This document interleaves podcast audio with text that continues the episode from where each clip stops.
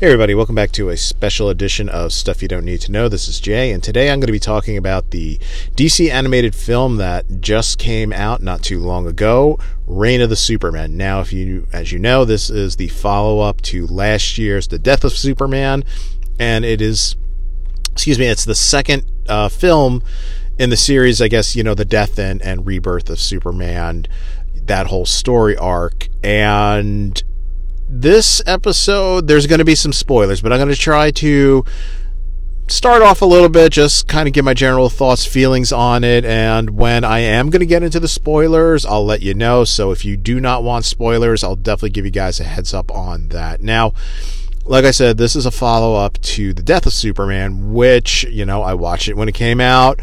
Excellent film. And the thing that's really interesting is the Death of Superman, this, you know, it was a story from the comics. Uh, there was an animated film that came out about it. I believe it's called Doomsday. Then we had, you know, Batman versus Superman, where we kind of rehashed this story again. So this is a story that's been told a few times, but The Death of Superman, 2018's The Death of Superman, was actually an excellent film. And I think the reason why is first of all, look, it has great source material, you know, right off the bat. I mean, when you have great source material, you can't go wrong. Second, Death of Superman was written, uh, that film was written by Peter Tomasi. Peter Tomasi is a veteran comic book writer. He is a veteran Superman writer. Uh, if you listen to AP Comics uh, here on Stuff You Don't Need to Know, you will hear Diana tell you that, you know, Tomasi and Gleason, they are her go to Superman guys. Uh, Peter Tomasi, she feels, knows Superman inside and out. He's the one that's got to write for, for Superman, no ifs, ands, or buts. And I think the fact that he did not write this, you know, he did not write The Reign of Superman, I think, uh, The Reign of the Superman, I think that's really what kind of made this film suffer a bit, but we'll get into that. So, like I said, Death of Superman um, you know, it's a story that's been told. We've seen it a few times in the comics, animated film, live action. You know, it's it's a story that people kind of know. Superman taking on Doomsday and what happens.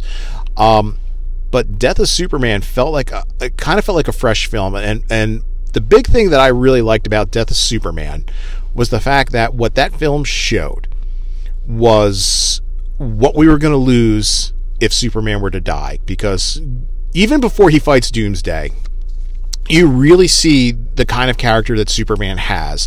You know, some people could kind of mock him, truth, justice, the American way, his aw shucks attitude, uh, his almost constant hopefulness. But it's the fact, you know, it's that fact actually is really what makes him a Superman. Yes, he is the strongest being on the planet. Yes, he could fly faster than a speeding bullet. You know, all, I mean, we know. We know who Superman is. We know how incredibly powerful he is.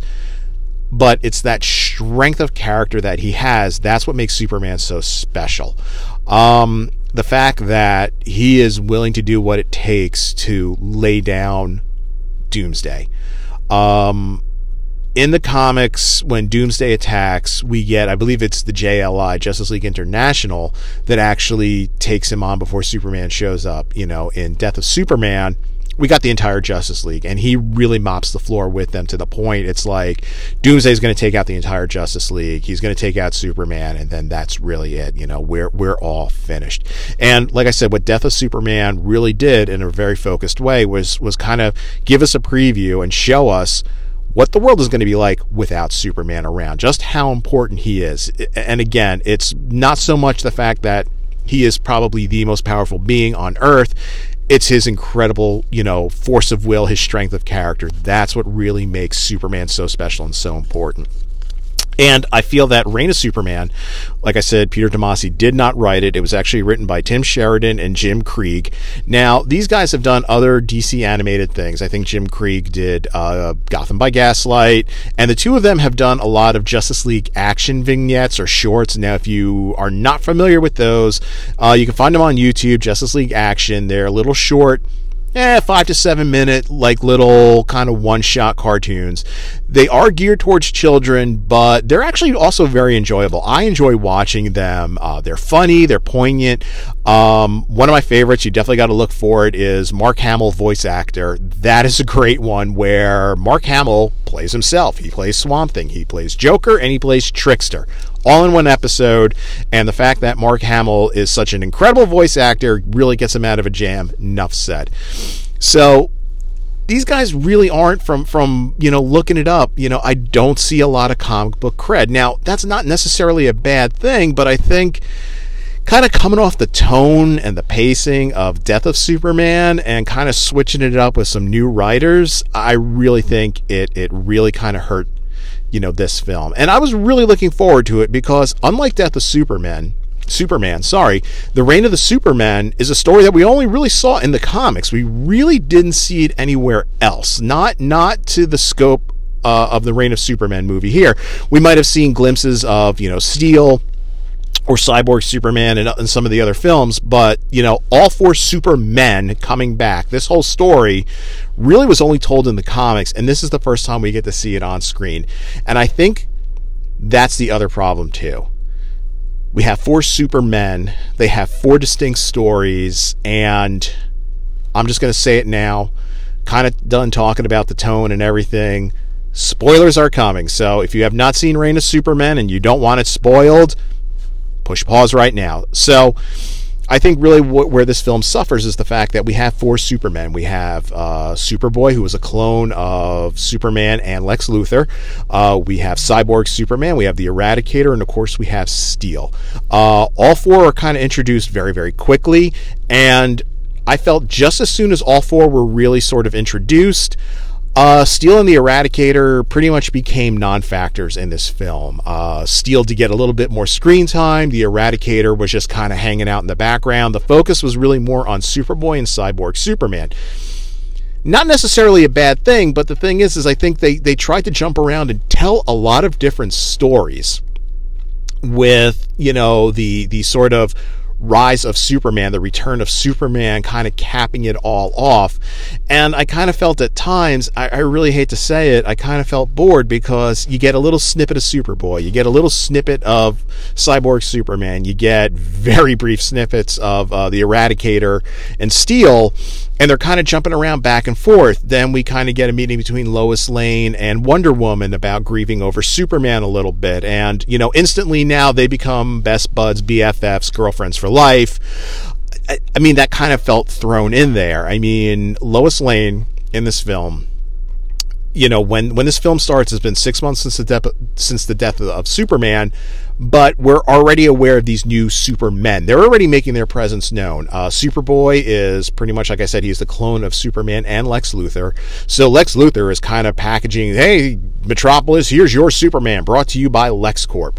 Um, apparently this current version we see is perhaps like a second or third attempt because we do get a scene where Lex feels he's sort of not so much losing control of Superboy or Superman as he likes to be referred to but he it's not that he feels he's losing control of Superboy. He kind of feels that Superboy is not living up to his potential because he pretty much tells him, you know, you're not the direct clone of Superman. You are sort of half Superman and I made you better because you got my genes. You should be a super genius. You shouldn't be mucking stuff up like you are.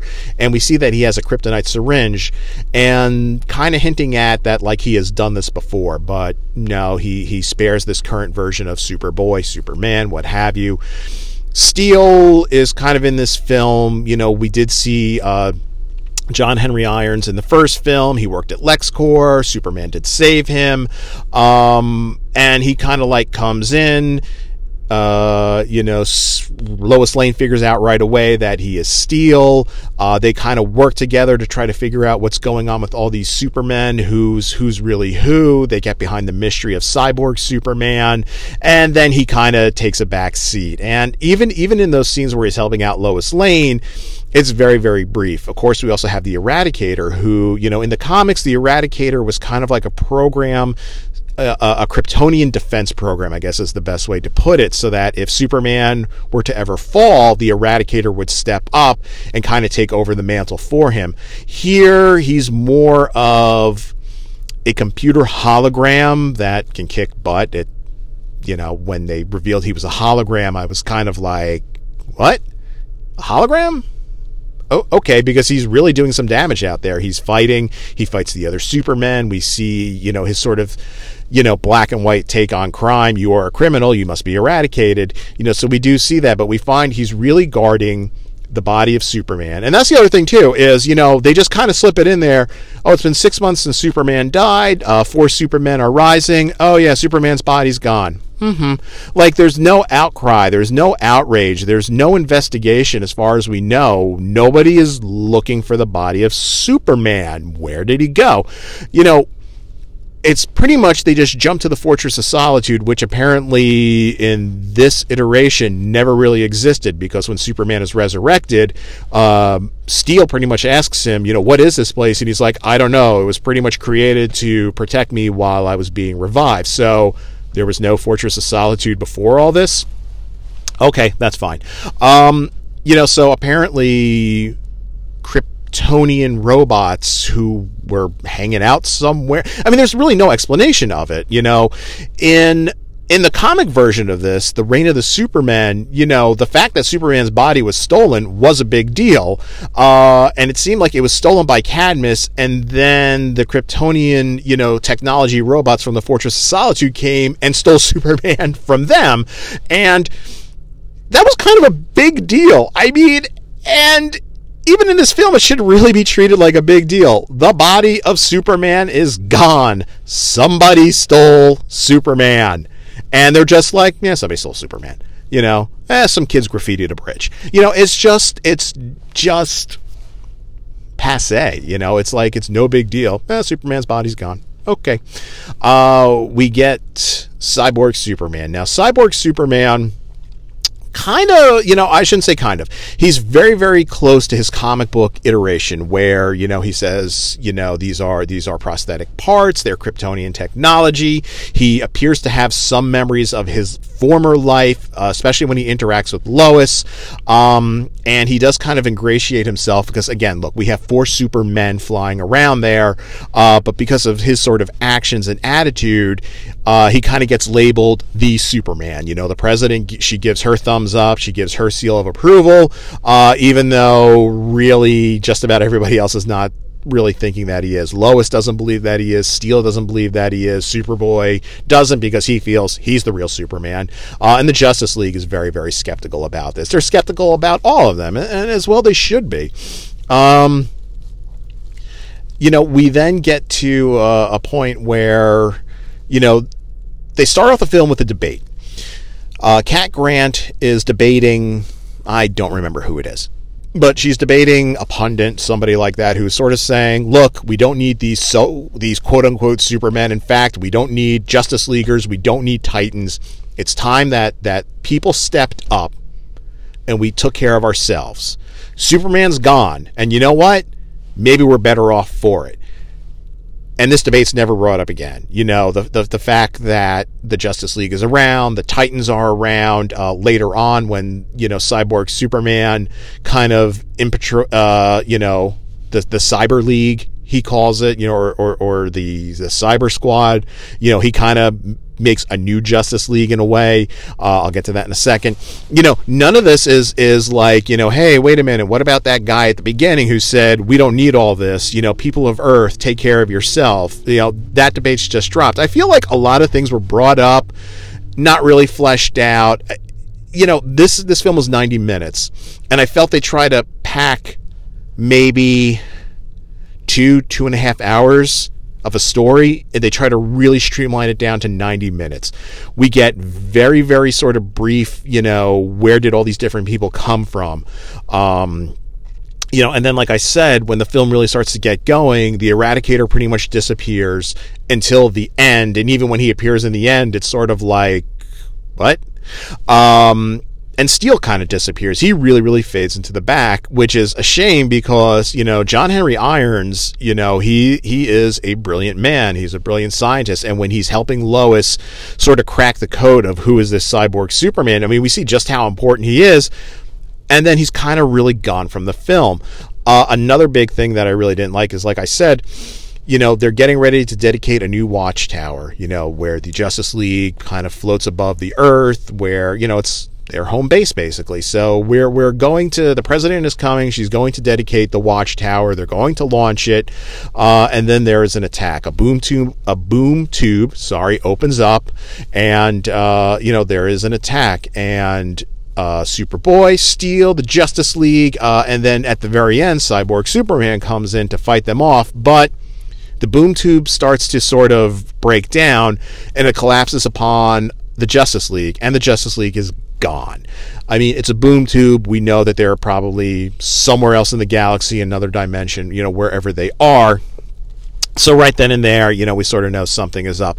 This is when uh, Cyborg Superman kind of gets the thumbs up from the president. He forms his new cyber league, you know, where he basically uses cybernetic parts or cybernetic devices to take regular people and turn them really into sort of his personal army. Uh, you know, people are volunteering, stepping up. Yes, you know, I want to take the place of the Justice League. I want to defend my home planet. Uh, but really, this device that he gives them makes them mindless drones. Okay, so this is where we are. Uh, Lois, Steel, they kind of crack the code. Uh, Cyborg Superman is really Hank Henshaw, and I didn't quite get what they were doing here. So apparently, Darkseid was behind all of this. Darkseid is the one that sent Doomsday to Earth. You know, he's trying to conquer Earth again.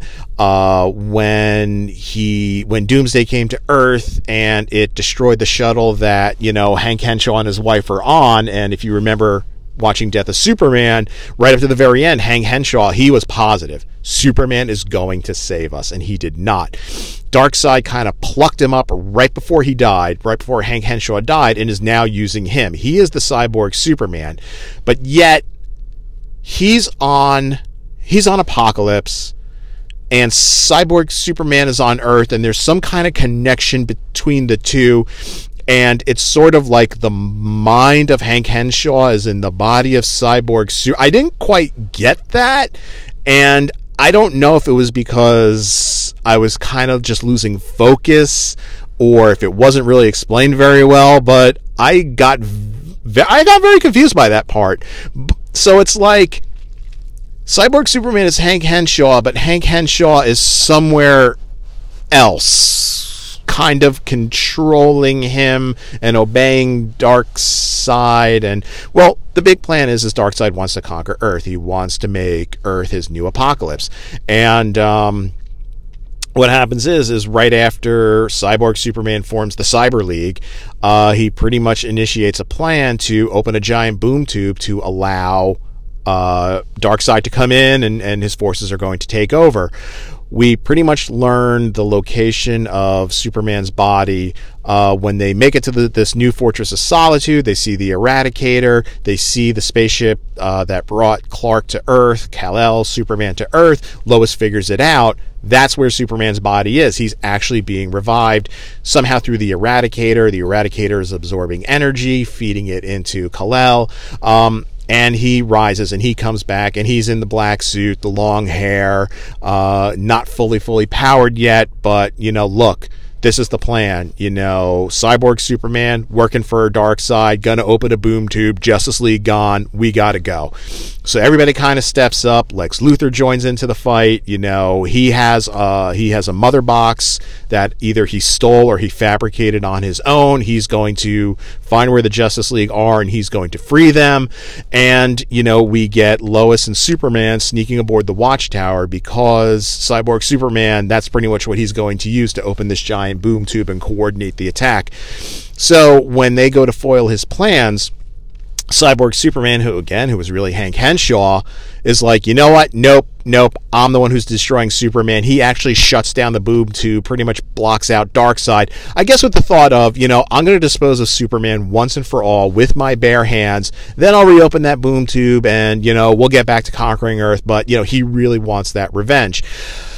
Here's the thing we do get this big showdown in the comics, you know, and again, if you haven't read the, the comic version of, of, of the Reign of the Supermen, uh, Rise of the Supermen, Reign of the Supermen, if you hadn't really read that one, uh, I'm going to spoil it a little bit here for you. When we get to this final showdown, again, Superman is not at full power. And despite all that, because he is who he is, he will fight. He will fight to the death to stop this, to stop Apokolips. I'm sorry, to stop uh, Darkseid from from taking over and and, and destroying Earth. Uh, he's fighting, fighting, fighting. Um, Cyborg Superman launches the Watchtower, figuring that since you know Lois Lane, obviously a human, Superman not fully powered, uh, you know from being launched into space and if he can open a hatch you know they'll they'll freeze they'll suffocate they'll die.